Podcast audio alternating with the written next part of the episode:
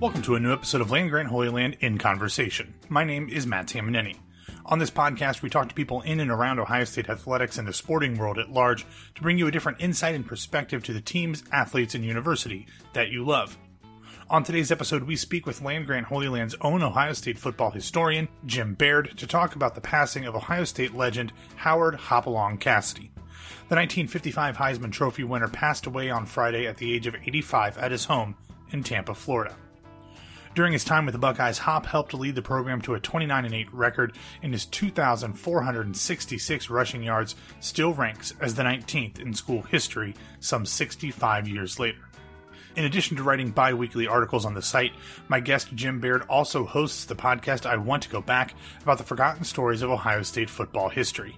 The first episode debuted in this very podcast feed last week, exactly seven days ago. It is a phenomenal listen, and I learned a tremendous amount about an era of Ohio State history that, frankly, I knew very little about. So take a listen, and if you are not already subscribed to this feed, please make sure to do so. Anyway, with all of that out of the way, Here's my conversation with Jim Baird.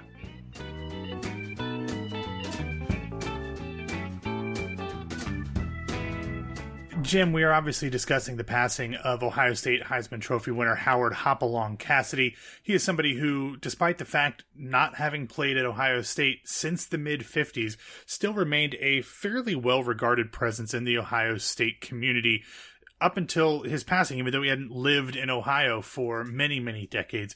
But for those people who might be either too young to have obviously ever seen him play, or maybe even too young to really understand the impact of who he was and what he brought to this program, can you just give everybody a little bit of a background as to what made him such an important part in the development of the Ohio State football program?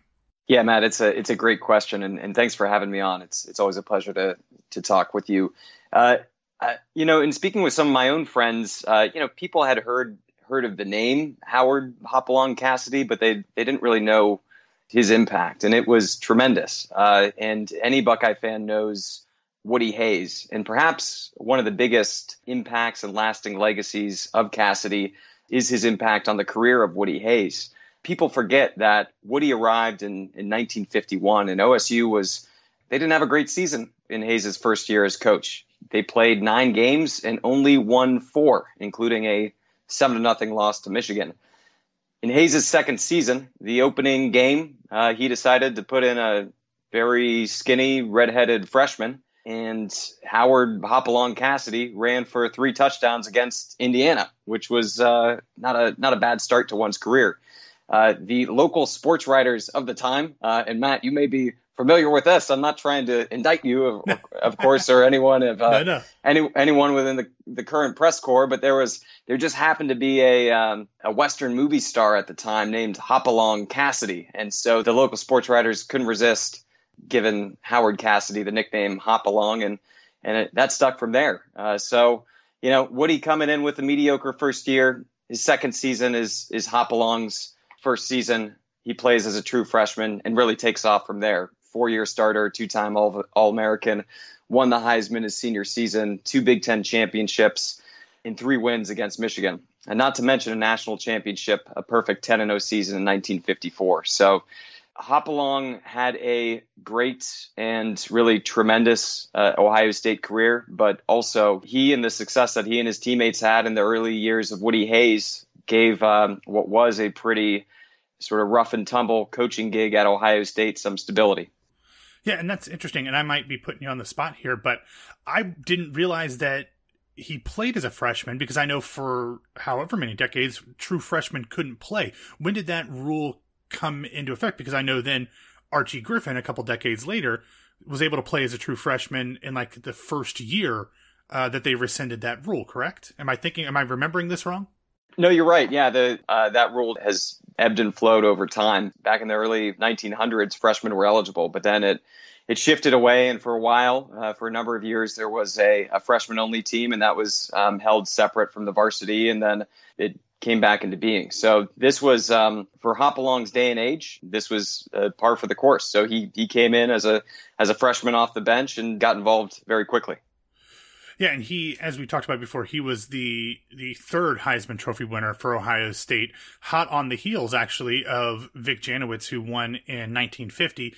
Hop Hop won in 1955, but again, he was Woody Hayes's first Heisman Trophy winner. And and what's interest, so interesting about the longevity of the impact that Cassidy had, perhaps maybe impacted by the eventual return to the freshman ineligibility, but he held the Ohio State rushing record for many, many years. It wasn't until actually Archie Griffin, a couple decades later, that his all-purpose yards were passed, and then Archie Griffin passed his uh, some of his other records as well. Yeah, that's exactly right. I mean, uh, it, it, really shows you the impact that's that somebody had within an era. I mean, you know, you look over at the Big 12, and it seems like there are you know passing records set every year uh, for for teams in that conference. When a record stands the test of time, it really shows you how exemplary a player was. And, and as you rightly said, Hopalong left with pretty much all the the notable records. He was career rushing yard leader, all-purpose yards, scoring. Those marks stood for more than a decade. Jim Otis broke the career rushing yards in uh, 69. Uh, as you said, Archie broke all purpose in, in 74, and the, the scoring stood until uh, 1975. So his action, his activities, his play stood the test of time. I want to talk a little bit about about Woody Hayes. We think of him as this pillar, this Mount Rushmore figure in not only Ohio State history, but in college football at large. And obviously, our opinion of Woody Hayes is probably tainted a little bit more than outsiders' perspective of him who think over, only of his final game as a coach. But in those early days, you mentioned the rough start. What was the perception of Woody Hayes as a coach in those early days as he was starting to get it figured out? And then, with the help of Hopalong Cassidy, turned into the power that we know now as Ohio State football? Yeah, that's a great question. There's a there's a story that when Woody uh, was entering his second season, he overheard his neighbors next door saying, "This will be the year that we get Woody." And uh, what they meant by that was this will be the year that we get Woody out as head coach. Uh, so, uh, I mean, do the math. Going four, three, and two in your first season, and and losing to the Wolverines wasn't exactly a hot start. You know, Woody back then wasn't the Woody on Mount Rushmore, as you said, that we know today. He was a he was a young coach and he was still becoming who he was. So before Hop, he was, you know, still finding himself. But after after Hopalong, after the first back-to-back Big Ten championships for Ohio State since 1916, 1917, after winning a national title, he was obviously on a on a different plane. And you mentioned the fact that Woody lost uh, his first game against Michigan, but Cassidy's last game against Michigan still kind of rings as a very important moment in Ohio State history as well. Yeah, that, that's exactly right. You know, a lot is a lot is said about how Hopalong earned his nickname in his first ever game against against Indiana, but I, I think the the true mark, mark of a player isn't how you start your career, but how you finish. And in his last ever game, sort of to, to set the scene, Michigan was ranked the number six team in the country. Ohio State was ranked ninth overall. If Michigan won the game, uh, they'd head to the Rose Bowl. And Ohio State hadn't beaten Michigan in Ann Arbor in 18 years.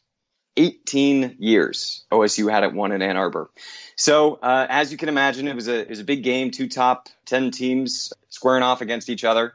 There was a record crowd of 97,000 in the Big House. Senior year, Hop was on his way to the Heisman and he absolutely dazzled that day. 146 yards rushing, a touchdown. Ohio State not only won the game, they shut out the Wolverines 17 to nothing. Michigan didn't go to the Rose Bowl, and Ohio State secured an undefeated record in the Big Ten, and for only the second time uh, in history, secured back-to-back Big Ten conference championships. So it was a big day. And for Woody, who had again previous to Cassidy coming around, got off to a little bit of a rocky start. After the game, he said that it was, quote, the greatest game I have ever had a team play. It was magnificent. And, uh, you know, the, a team is more than just one player, but but Cassidy starred in that last game. And I mean, I think magnificent is the right word to describe Hopalong's tenure at Ohio State. Yeah, and it wasn't until 2000 in a game that I'm sure I was at, but I don't have any remembrance of this at all, but it was in 2000 that uh, Hopalong Cassidy had his jersey retired uh, for Ohio State some 45 years after his playing career uh, ended. But he joined some of the other players like Vic Janowicz, like Les Horvath, to have his number retired. And as we know now, they basically are only going to retire the numbers for Heisman Trophy winners. And I think there does does Orlando Pace have his number retired as well? Somebody who wins like the the national award. I'm not sure what the criteria is. Do you know off the top of your head? No, I don't. I don't know the criteria off the top of my head. I don't believe Pace is uh, retired yet, no, but he's uh, a, a, topic of, of, frequent discussion. Yeah, but it, it's interesting that it, it, took so long for kind of people to recognize him and start of the Ohio State elite to get him into that the equivalent of our ring of honor in the horseshoe. Perhaps partially because he never really left Columbus. He went out and played in the NFL, obviously, including an, uh, an NFL championship uh, a few seasons later with the Detroit Lions. But then he came back to Columbus and worked for George Steinbrenner as part of the Yankees organization, including as a first base coach for the Columbus Clippers, which just kind of is, is super interesting to me because I think everyone thinks of him as this Heisman Trophy winning football player. But back in the day, you saw a lot more dual sport athletes. Hopalong Cassidy played baseball at Ohio State and ended up being, uh, you know, a member of Columbus sports for many decades after the fact that his football career had actually ended. Yeah, that's exactly right. Yeah, for 20 seasons he served as first base coach for the for the Clippers. And if uh, you or your family ever had the opportunity to go to one of those games, whenever he was introduced, he would get a a roaring round of applause from the crowd. So uh, as you said, I mean, he was like a lot of athletes today. He excelled not only at football, but uh, he was a, he was a baseball player in his time at Ohio State as well, and he ended his career uh, in Columbus. Going back to his Ohio State playing career for baseball, he led the team in home runs in 1955 and in stolen bases in 1956 to show you that he really was an exceptional two sport athlete. Jim, I've got while I've got you here, moving away from Hopalong Cassidy, Ohio State is obviously playing one of their perennial, decades-long Big Ten rivals this week in Nebraska. no, I'm kidding. But I, I, think it's really interesting the kind of the connections between these two programs. Ohio State always been known until I mean, heck, until last year, really, as a run first, three yards in a cloud of dust ground game offense. While Nebraska has always been a running offense. It was a it was a somewhat different, more of the uh, wishbone option type of offense. These are two perennial blue blood programs that have kind of gone in different directions in the past maybe 20 years. Do you have any thoughts about the connections between these two programs or perhaps maybe some nuggets of history about the series between the two?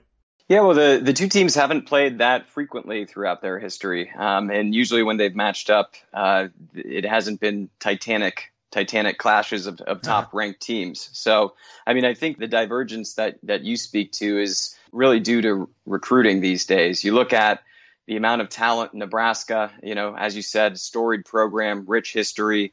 Tom Osborne, national championships. Uh, there's there's a huge pedigree there, but it's tough to draw people to Nebraska. There's not it's not a natural hotbed of talent. Where on Ohio State, as the other hand, obviously has that rich tradition, and the level of football uh, in Ohio and around the area is is much better. So I think, in terms of the divergence historically, Ohio State has has benefited tremendously from the the rich recruiting grounds that surrounds Columbus, whereas Lincoln's a little bit a little bit more sparse. Yeah, the uh, it, it's tough to get kids to uh, purposely go to Lincoln if they have other options. But um, actually, I'm looking back through the history here. It actually looks like Ohio State played Nebraska in September 1955, which would have been uh, Hopalong Cassidy's senior year, I believe. So Ohio State won that one 28 to 20, unless I'm misremembering years. Yeah, that's right. That would have been Hop's Heisman winning senior year. Yeah, so that's good. That's a good omen for uh, Ohio State. Maybe J.K. Dobbins, Ohio State's uh, current halfback, can uh, repeat some of that glory. Although I have a feeling that this score is not going to exactly be 28-20 come come Saturday, but we'll we'll yeah. get to that later in the week.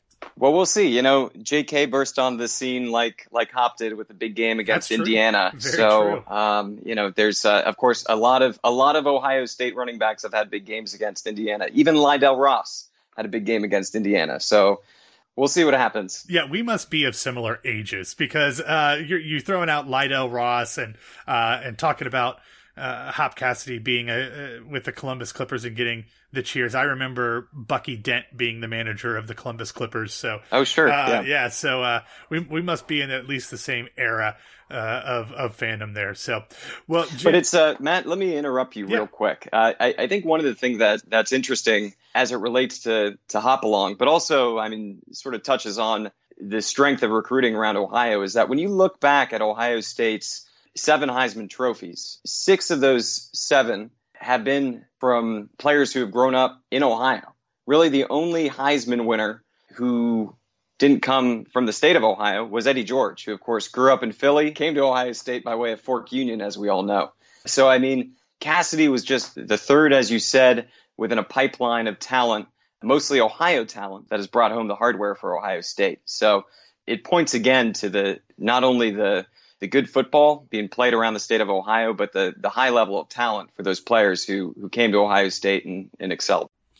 Yeah, and obviously the mid 50s is a much different era in football and in the geographic distribution of the population in the Midwest than it is currently. But we see that again with Ryan Day in his first year as head coach, really making a point to go out and get the best players in Ohio. And I'm not talking about the elite of the elite, just the top three or four, like of course every coach wants, but he's going out and getting some great three star talent because he knows the type of football that is being done in Ohio and he knows how important it is to have Ohio players on the roster. So yeah, that's a, a point very well made uh, about the importance and the impact of Ohio players on the Ohio State program, even though we think of it as a national program. Yeah, that's that's exactly right.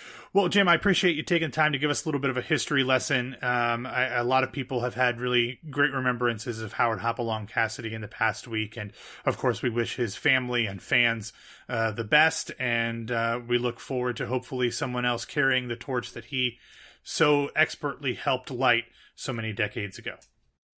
Yeah, well, well said, Matt. He was. Uh, I, I think when you think back throughout all the great players in Ohio State's history in terms of influence. He's among among the top. So uh, we wish his family the best. And uh, thanks, Matt. Thanks for having me on.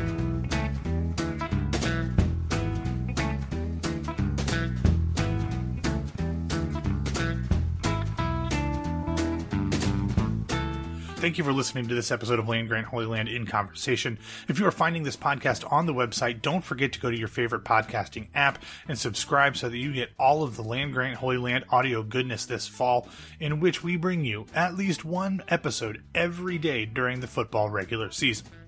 Also, don't forget to follow Land Grant Holy Land on Twitter at LandGrant33. You can also follow Jim on Twitter at Jim underscore Baird. And you can find me at BWWMATT. Thanks for listening. We'll talk to you soon, and go Bucks.